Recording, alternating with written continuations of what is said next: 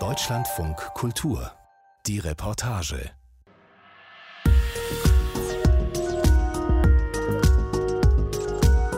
Es kommt wirklich selten vor, dass wir eine Reportage gleich zweimal wiederholen, aber heute ist es soweit. Die Geschichte, die Sie gleich hören werden, hat nämlich den Diakonie-Journalistenpreis 2019 gewonnen. Der wird nächste Woche verliehen und wir finden ganz zu Recht. Es geht um eine Abschiebung, die vor 17 Jahren stattgefunden hat. Der Algerier Mohammed beantragt damals Asyl in Deutschland. Das wird aber abgelehnt. Eine deutsche Familie unterstützt ihn und nimmt ihn auf wie einen eigenen Sohn. Aber am Ende nützt das alles nichts. Mohammed muss nach Jahren des Wartens gehen, zurück nach Algerien. Der Enkel der damaligen Unterstützer, der Mohammed nur als Kind erlebt hat, nimmt 2018 die Spur auf. Ihn interessiert, wie Mohammed heute auf seine Zeit in Deutschland blickt und wie er die damals erzwungene Rückkehr nach Algerien erlebt hat. Zusammen mit Philipp Lemmerich macht sich Jonas Warosta auf einen langen Weg, der in einem kleinen Ort namens Krautheim in Baden-Württemberg beginnt.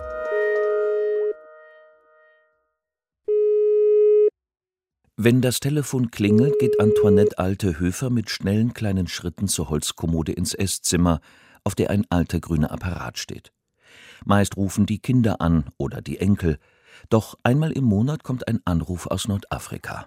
Alte Höfer? Hi, Frau Toni. Hallo, Mohammed.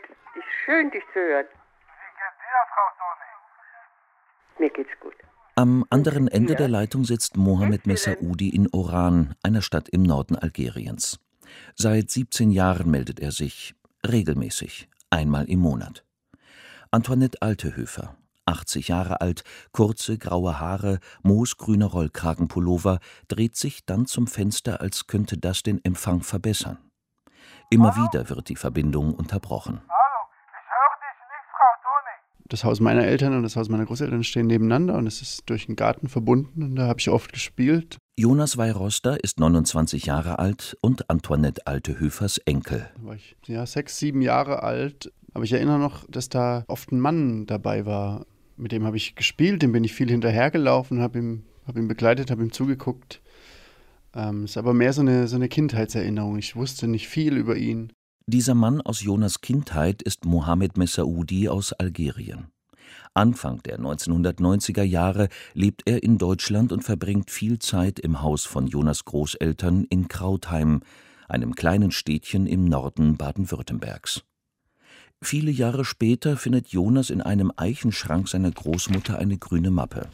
Darauf steht in feiner Handschrift Mohamed Messaoudi, Gerichts- und Anwaltsakten. Ja, das zum Beispiel, das ist sein algerischer Pass, eine, eine Kopie.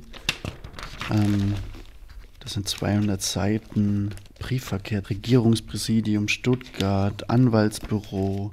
Die Unterlagen dokumentieren den Kampf eines jungen Algeriers um Asyl und Anerkennung in Deutschland.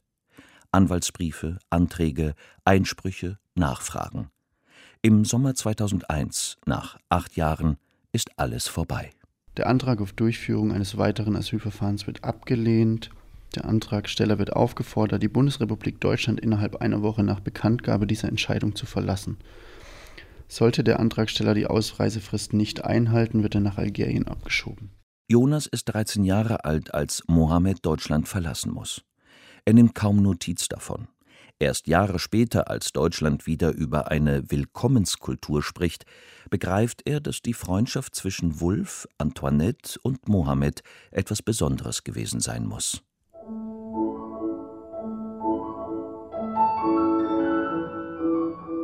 Antoinette Altehöfer blickt durch die großen Fenster ihres Wohnzimmers hinaus. Bucklige Wälder wechseln sich ab mit weiten Wiesen. Dunkle Wolken jagen über den Himmel. Seit dem Tod ihres Mannes Wulf vor mehr als zehn Jahren sitzt sie oft hier. Immer wieder bleiben ihre Gedanken bei Mohammed hängen. Dann blättert sie in alten Fotoalben.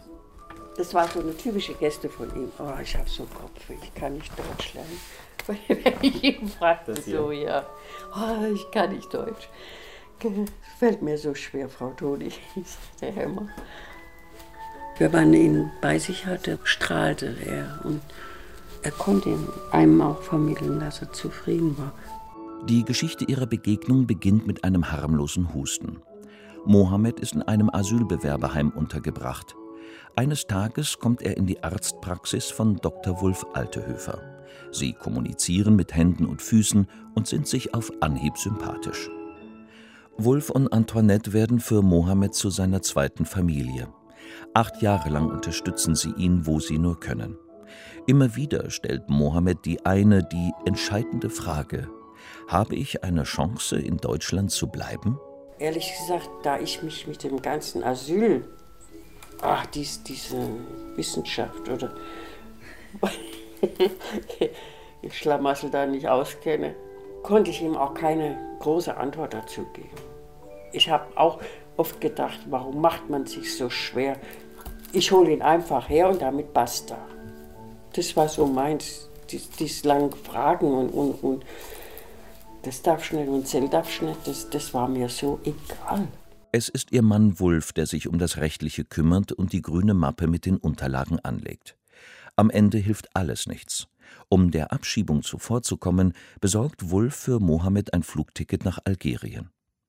Am 8. August 2001 fahren sie zum Flughafen nach Frankfurt. Im Auto herrscht Grabesstille. Was willst du da auch reden? Ich denke, da ist jeder mit sich selber beschäftigt. Irgendwie ist der Mohammed uns nahegekommen. Ich ging als Kind mit, als, als noch ein Sohn. Ja. Seit diesem verregneten Morgen vor beinahe 17 Jahren stellt sich Antoinette Altehöfer immer wieder dieselben Fragen. Wie geht es Mohammed wirklich in Algerien? Hätten Sie vielleicht doch mehr für ihn tun können? Er sagt immer alles okay. Und das, das ist so sein äh, Motto, es geht alles gut. Und das ist nicht so doll, finde ich. Es könnte aber sein, weil er sich nicht mehr ausdrücken kann. Also dass wir eben unsere Sprache fehlt. Gegenseitig. Ein Tag Anfang Oktober. Es ist unangenehm kalt und regnet. Jonas Weiroster, Antoinette Altehöfers Enkel, läuft durch sein Heimatdorf. Krautheim an der Jagst, knapp 5000 Einwohner, ein Ort, von denen es viele gibt in Deutschland. Einfamilienhäuser reihen sich aneinander, dazwischen Holzzäune und Gartenzwerge. Ja, es muss ja echt schon skurril gewesen sein, ne? aus Algerien dann zu kommen und dann hier, ausgerechnet hier in, in Krautheim zu landen. Also hier. So schön es hier ist, es, es hat was Einengendes auch. Seit 2015 leben auch in Krautheim wieder Flüchtlinge. Im Großen und Ganzen gelingt das Zusammenleben. Doch nach der Silvesternacht in Köln 2016 stehen gerade junge Männer aus den Maghreb-Staaten in Deutschland unter einer Art Generalverdacht. Ihre Chancen, als Asylbewerber anerkannt zu werden, gehen gegen Null. Trotzdem werden sich auch in diesem Sommer wieder Tausende auf den Weg nach Europa machen und zurückgeschickt werden, so wie Mohammed vor 17 Jahren. Seitdem Jonas die Mappe mit den Gerichtsakten gefunden hat, lässt ihm die Geschichte keine Ruhe. Er will erfahren, was das wirklich bedeutet Abschiebung. Was bleibt eigentlich von den vielen Jahren des Wartens in einem Land, das einen gar nicht will? Jonas spricht mit seiner Großmutter, mit seinen Eltern, rekonstruiert Mohammeds Werdegang und ruft in Oran, dem Heimatort Mohammeds in Algerien, an. Mohammed hat recht schnell gesagt: Herzlich willkommen, Jonas dann war ich mir sicher, ich fahre da jetzt einfach hin. Einige Wochen später. Jonas Weiroster steht auf dem betonierten Vorplatz des Hafens von Marseille. Krautheim und Oran trennen 2494 Kilometer. Dazwischen liegen acht Stunden Zugfahrt, die hat Jonas bereits hinter sich, und 26 Stunden mit dem Schiff. Noch werden die letzten Autos im großen Bauch des rostigen Frachters verstaut. Ja, krass, jetzt geht's los. Ganz schön nervös jetzt, obwohl ich so viel gelesen habe darüber. Ich bin mal gespannt, wie das so das erste Treffen wird, ob ich ihn wiedererkenne, ob er mich, mich vor allem wiedererkennt. Am nächsten Morgen tauchen die weißen Fassaden Algiers aus dem Dunst der Küste auf. Wenig später steht Jonas am vereinbarten Treffpunkt. Mohammed ist nicht da. Jonas geht nervös auf und ab und dann, plötzlich, kommt er um die Ecke. Klein, höchstens 1,70 Meter und rund. Warme Augen, Lachfalten im Gesicht. Er umarmt Jonas lange und küsst seine Stirn. Dann steigen sie ins Auto. Fünf Stunden dauert die Fahrt nach Oran. Fünf Stunden unterhalten sich Mohammed und Jonas. Ein bisschen Französisch, ein bisschen Deutsch. Über Krautheim, den großen Walnussbaum im Garten der Altehöfers und die Dorfdisco Pinocchio. Über Algerien und Mohammeds neues Leben.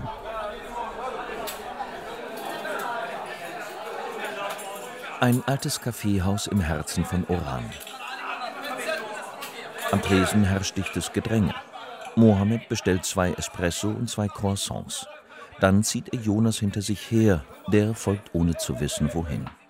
Vorbei an überfüllten Geschäften mit Handtaschen und Schuhen, durch enge Gassen, in denen Mohammed jede einzelne Person zu kennen scheint. Jonas muss sich überall vorstellen, Hände schütteln und Küsschen verteilen. Das ist auch mein Nachbar, ist alter Mann, ist guter Mann. Das, er heißt Abdul Wahab. Er ist guter Mensch. An einem Eckhaus macht Mohammed Halt. Die blauen Eisentüren sind mit mehreren Schlössern gesichert. Dahinter verbergen sich sechs Quadratmeter Ladenfläche, vollgestellt mit Schaufensterpuppen, Dutzenden bunten T-Shirts, Trainingsanzügen und Hemden. Boutique nennt Mohammed seinen Laden. Wann hast du Glück, verkaufst du was, wann gibt nichts, kann man auch nichts machen. So ist das Leben bei uns. Habe ich gelernt, muss Geduld immer haben, muss immer nur kämpfen. Komm, komm, mein Freund, komm. How welcome, welcome. Tu parles français ou l'anglais? Die ersten Kunden kommen herein. Mohammed legt sich ins Zeug. Er kramt ein rotes Hemd hervor und lobt die muskulöse Statur des potenziellen Käufers. Das Kompliment wirkt. Einer der jungen Männer drückt Mohammed ein paar Geldscheine in die Hand. Du hast den Pullover jetzt für 1500 Dinar verkauft, ne? Der erste, ja. Ähm, was hat der gekostet? 1300. Habe ich verdient 200 Dinar. Hat sich das gelohnt? Das ist für mich ist gut. So ist Business bei uns. Jeder sucht sein Glück. 200 Dinar sind umgerechnet 1,40 Euro. Die Gewinnmarge ist gering und trotzdem ist die Boutique Mohammeds ganzer Stolz. Sie ernährt seine Familie, sie sichert seinen Unterhalt. Jonas fängt an zu begreifen. Gerade hat er mir erzählt, dass er seit 15 Jahren keinen einzigen Tag Urlaub gemacht hat. Seit 15 Jahren. Jetzt komme ich aus Deutschland daher und er nimmt sich gleich mehrere Tage frei. Irgendwie fühle ich mich schon geehrt. Mohammed steuert seinen silbernen Kleinwagen durch Oran, vorbei an bunten Gemüsemärkten, verfallenen französischen Kolonialbauten und glänzenden Hochhausfassaden. Mit der einen Hand zeigt Mohammed auf jedes Gebäude, das vorbeifliegt, Moscheen, Hotels, Konferenzzentren. Mit der anderen steuert er den Wagen durch den dichten Feierabendverkehr. Langsam wird es dunkel. Der Himmel leuchtet blau. Jetzt bekommen le Port de Front de Mer. Der Front de Mer, die Hafenpromenade von Oran, eine zwei Kilometer lange Prachtstraße mit Palmen und viel Platz zum Flanieren. Etwa 40 Meter über dem Meeresspiegel bricht sie steil ab. Unten breitet sich eine riesige Hafenanlage aus mit Kränen, Hangars, Stacheldraht und gelbem Laternenlicht. Mohammed lehnt sich an eine Mauer. Sein Blick verliert sich in der Weite des Horizonts.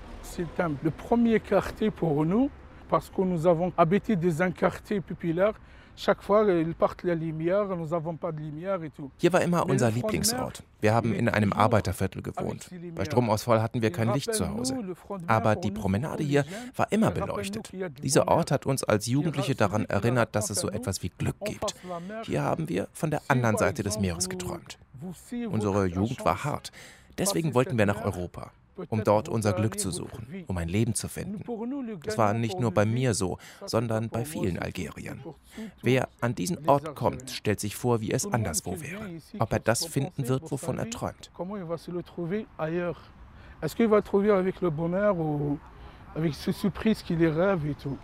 Der Traum von Europa, das ist die eine Seite von Mohammeds Geschichte. Die Politik, die Verbote, die Angst, das ist die andere. Mohammed ist Berber. Im Algerien seiner Kindheit sind seine Kultur und seine Sprache verboten.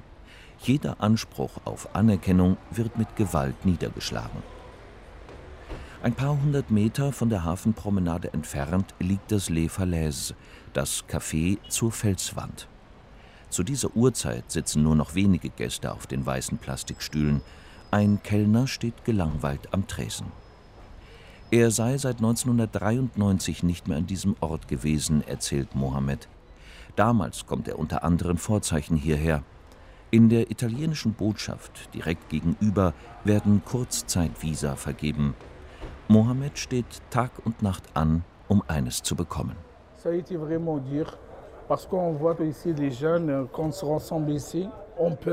Es war hart. Hier haben sich die jungen Leute versammelt. Alle hatten Angst. Wir haben drei Monate hier übernachtet, manche sogar noch länger. 400, 500 Menschen waren in der Schlange. Die Polizei hat uns weggeschickt, aber wir kamen immer wieder. Manchmal haben sie 30 oder 40 reingelassen. Die anderen haben weiter auf ihr Glück gewartet. 1993 bekommt Mohammed das Visum für Italien. Von seinem Ersparten kauft er sich ein Flugticket nach Rom, schlüpft in einen Güterzug nach Frankreich und landet über viele Umwege in Krautheim. Später im Auto ist die Vergangenheit wieder weit weg. Mohammed setzt ein breites Grinsen auf und legt eine Mix-CD mit amerikanischer Popmusik ein. Gefällt dir, Yunus? fragt er und legt den Arm um Jonas Schulter. Jonas grinst zurück.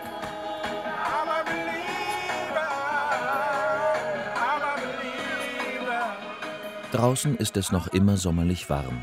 Mohammed lässt lässig seinen Arm aus dem geöffneten Fenster hängen und fährt viel zu schnell durch eine Wohnsiedlung, vorbei an kleinen Lebensmittelläden und flackernden Laternen.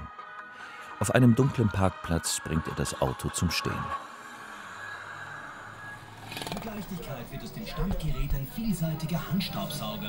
Mohammeds Wohnung liegt im achten Stock eines sandfarbenen Wohnblocks. Vier Zimmer, Küche, Bad. Die Wände verziert mit bunten Fliesen, die Couch überzogen mit schwarzem Samt. Mohammeds Frau Lila, gerade im siebten Monat schwanger, und die vier gemeinsamen Kinder erwarten den Besuch schon an der Eingangstür. Jonas verteilt Geschenke. Schokolade für die Kinder und ein Parfum für die Dame. Und hier läuft echt deutsches Shopping-TV. Im Wohnzimmer lagen da noch ähm, Fotoalben rum von damals und ein altes Diktatheft von meiner Schwester, mit dem er Deutsch gelernt hat. Auch deutsche Briefmarken hat er noch. Scheint schon noch an diesem Deutschland zu hängen. Mohammeds Bruder kommt mit seinem Sohn Soufien vorbei, um den Gast aus Deutschland zu begrüßen. Sie wohnen im selben Haus, nur ein Stockwerk weiter oben. Soufien, 19, groß gewachsen, dunkle, nach hinten frisierte Haare, sitzt im Trainingsanzug von Real Madrid auf der Couch und wischt mit dem Daumen über sein Handy. Er erzählt von einer Nachricht auf Facebook. Katalonien wolle junge Algerier aufnehmen. Nach drei Jahren Arbeit bekomme jeder einen Pass. Mohammed blickt auf Soufien und schüttelt den Kopf. So läuft es nicht in Europa, Junge, warnt er. Aber Soufien hört gar nicht zu. Er starrt auf sein Smartphone, auf die Facebook-Posts. Das genügt. Der Traum von Europa ist stark. Mohammed kommt nicht dagegen an. Wenig später verabschieden sich die Gäste. Es kehrt langsam Ruhe ein. In Momenten wie diesem wird Mohammed, der fröhliche Gastgeber, wieder nachdenklich und erzählt von früher. Ich habe Dr. Altehöfer kennengelernt, Wulf Altehöfer und seine Frau Toni. Sie haben mir ihre Arme geöffnet und mir ihr Herz geschenkt. Sie haben mir zu essen gegeben und zu trinken. Dank ihnen konnte ich aufhören, mir Gedanken zu machen. Immer wieder sitzt Mohammed in dieser Zeit bei Wulf und Antoinette, die er liebevoll Frau Toni nennt, unterm Walnussbaum. Wulf erzählt von den Deutschen, Mohammed von den Berbern. Irgendwann zieht Mohammed bei den Altehöfers ein. Doch bald plagt ihn das schlechte Gewissen. Er will Wulf und Toni nicht zur Last fallen. Er will selbst Geld verdienen. In Deutschland geht das nicht. Er hat keine Arbeitserlaubnis. Also verlässt er Krautheim und schlägt sich nach Frankreich durch. Wir haben uns mit Kartons vor dem Regen geschützt. Gegen die Kälte hatten wir nur Kerzen. Als ich den Doktor anrief, erzählte ich ihm, es gehe mir gut. Er hat mir trotzdem einen Umschlag mit Geld geschickt. Er hat zu mir gesagt, komm wieder zurück, Mohammed. Aber Mohammed geht nicht zurück. Zu stark ist der Wunsch, es alleine zu schaffen. Seine Familie in Algerien lässt er in dem Glauben, Erfolg zu haben. Er schickt Fotos von sich, auf denen er vor einem Porsche posiert und schläft nachts in einer Burgruine. Für mich ist es wie Erholung, arbeiten zu dürfen. Arbeit ist meine Medizin. Wenn ich arbeite, kann ich den Schmerz vergessen. Wenn ich mich in mein Bett lege, dann denke ich nach, aber ich will nicht nachdenken. Ich will weitermachen. In Frankreich wird Mohammed nicht glücklich. In Deutschland wird er polizeilich gesucht. Sein Asylgesuch wurde inzwischen abgelehnt. Also besorgt er sich einen falschen Pass. Von nun an ist er Vincent Bonder, geboren in Perpignan in Frankreich. Er geht nach Köln, findet Arbeit in einer Schokoladenfabrik, später in einer Buchbinderei. Mit leuchtenden Augen erzählt er von diesem seinem ersten eigenen Leben. Er kauft einen Fernseher, ein Radio und CDs von Phil Collins. Nach einigen Monaten fliegt alles auf. Die Polizei steht vor dem Haus. In letzter Minute warnt ihn seine Vermieterin, er kann nur das Nötigste einpacken. Nach mehreren Jahren im Untergrund hat Mohammed genug von Europa. In Kanada sei es einfacher, erzählt man sich in der Szene. Mohammed besorgt sich wieder einen falschen Pass. Diesmal ist er Antonio Fontonato aus Italien. Er fliegt wieder auf. Am Flughafen in Düsseldorf schnappt ihn der Bundesgrenzschutz. Mohammed kapituliert. Der einzige Ausweg, der ihm noch bleibt, ist Krautheim. Er fährt zurück. Er schämt sich, Wulf und Toni unter die Augen zu treten. Er fühlt sich wie ein Verbrecher. Ich war bei Doktor, hat geweint. Sag Verzeihung, Doktor. Ich will nichts wieder noch weinen. Scheiße, ich bin so kaputt, so kaputt, ich bin müde. Im Wohnzimmer in Oran ist es ganz still. Mohammed ist in Gedanken in Krautheim bei Toni und Wulf. Er sagt immer wieder, ohne sie wäre ich verloren gewesen. Du musst das Handy nicht ans Ohr halten, sondern halt es mal so. So, dass du dich siehst. Jonas hat einen Videoanruf von Oran nach Deutschland arrangiert. In Krautheim wartet Antoinette Altehöfer vor dem Handy. Mohammed ist aufgeregt. Gleich wird er Frau Toni zum ersten Mal seit 17 Jahren wiedersehen. Hi, Frau Toni. Hi, Mohammed. Frau Toni, wie geht dir? Immer wieder bricht die Verbindung ab. Aber Mohammed und Antoinette können sich sehen, sie können sich unterhalten. Und Frau Toni, wann ich komme, machst du für mich Kuchen? Deine Kuchen? Klar doch. Prima. Ich liebe dich so viel, Frau Toni. Ja, bist, bist, bist wie ein Sohn für mich, ja? Du bist meine Mutter, Frau Toni. Gibst du mich alles, dir deine Liebe, du und Wolf, die Zeit, welche ich war mit euch, da war richtig schöne Zeit, war, waren zusammen. Hörst du mich, Frau Toni? Ja, ich höre dich und ich finde es toll von dir. Schön, da, Danke, Frau Toni. Ganz arg. Frau Toni, ich lasse dich ein bisschen in Pause, machst ja. du? Tschüss, schlaf gut, Frau Toni. Tschüss. Und Traum was Schönes. Ja. Traum was Schönes. Ja. Alles, alles tschüss. Alles. Tschüss. Tschüss. Vielen Dank. Vielmals vielen Dank. Ich muss jetzt mal eben raus auf den Balkon, frische Luft schnappen. Mohammed ist gerade beten. Die Gebetszeit kann man hier nicht verpassen. Wir haben den ganzen Abend geredet und Mohammed hat auch viel geweint. Es ist schon eigenartig, wenn so ein 120 Kilo Mann vor dir sitzt und weint wie ein Kind. Später sitzen Mohammed und Jonas noch eine Weile auf der Couch im Wohnzimmer. Mohammed sagt, es sei sein größter Wunsch, Toni noch einmal in den Arm zu nehmen und sich bei Wulf am Grab zu bedanken. Sie hätten so viel für ihn getan damals, er habe es nie zurückgeben können. Aber ob er jemals wieder ein Visum für Deutschland bekommen würde, steht in den Sternen. Der letzte gemeinsame Abend in Oran geht zu Ende. Mohammed und Jonas schweigen lange. Gehen Sie schlafen. Musst du auch gut reisen, okay? Ah.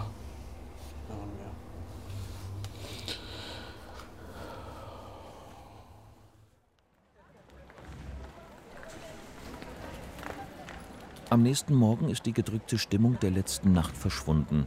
Mohammed und Jonas stehen am Bahnhof von Oran. Ich habe es nicht bereut, nach Europa gegangen zu sein. Ich habe dort viel gelernt. Aber erst hier habe ich meinen Weg gefunden. Ich sage die Wahrheit, ich bin jetzt 48 Jahre, ich bin ein bisschen müde. Ich möchte gerne so Urlaub haben, so Pause machen. Im Moment jetzt, ich bin richtig total glücklich mit meiner Familie. Das macht mich richtig froh. Der Abschied fällt den beiden schwer. Wir sehen uns wieder, beteuert Mohammed. Dann winkt er lange hinterher, während der Zug den Bahnhof verlässt. Morgen mich zurück bei meiner Oma in Krautheim. Ich glaube, ich bin in erster Linie froh, dass ich das gemacht habe. Dass ich meiner Oma was mitbringen kann, dass sie dass ich ihr sagen kann, es geht ihm gut und sie sich keine Sorgen machen muss. Und ich glaube, das wird ihr gut tun.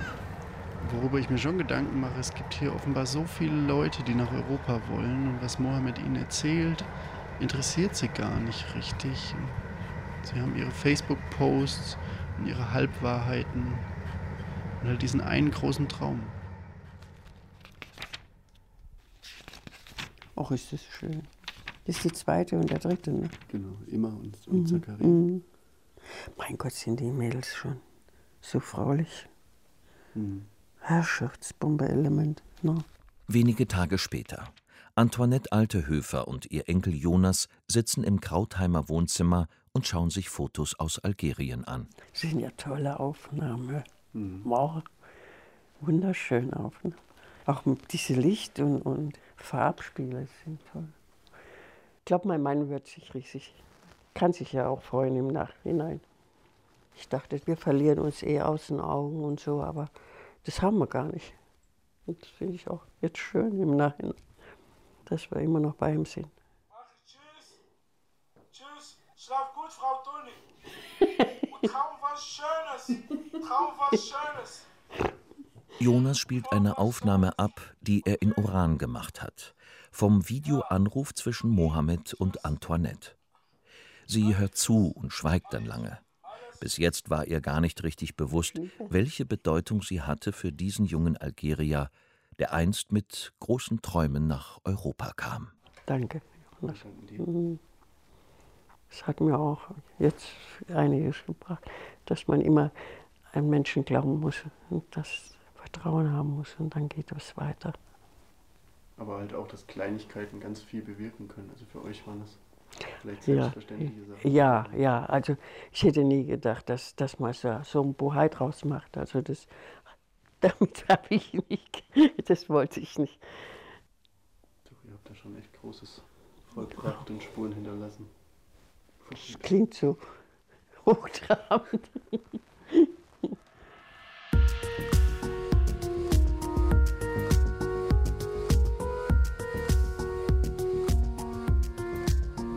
Das waren Philipp Lemmerich und Jonas Weiroster. Sie sind der Geschichte von Mohammed und Frau Toni nachgegangen. Es ist die Geschichte einer Abschiebung, die vor 17 Jahren stattgefunden hat. Wir haben diese Reportage aus dem Jahr 2018 wiederholt, weil sie nächste Woche den Journalistenpreis der Diakonie verliehen bekommt. Ich bin Ellen Hering. Machen Sie es gut, danke fürs Zuhören und bis zum nächsten Mal.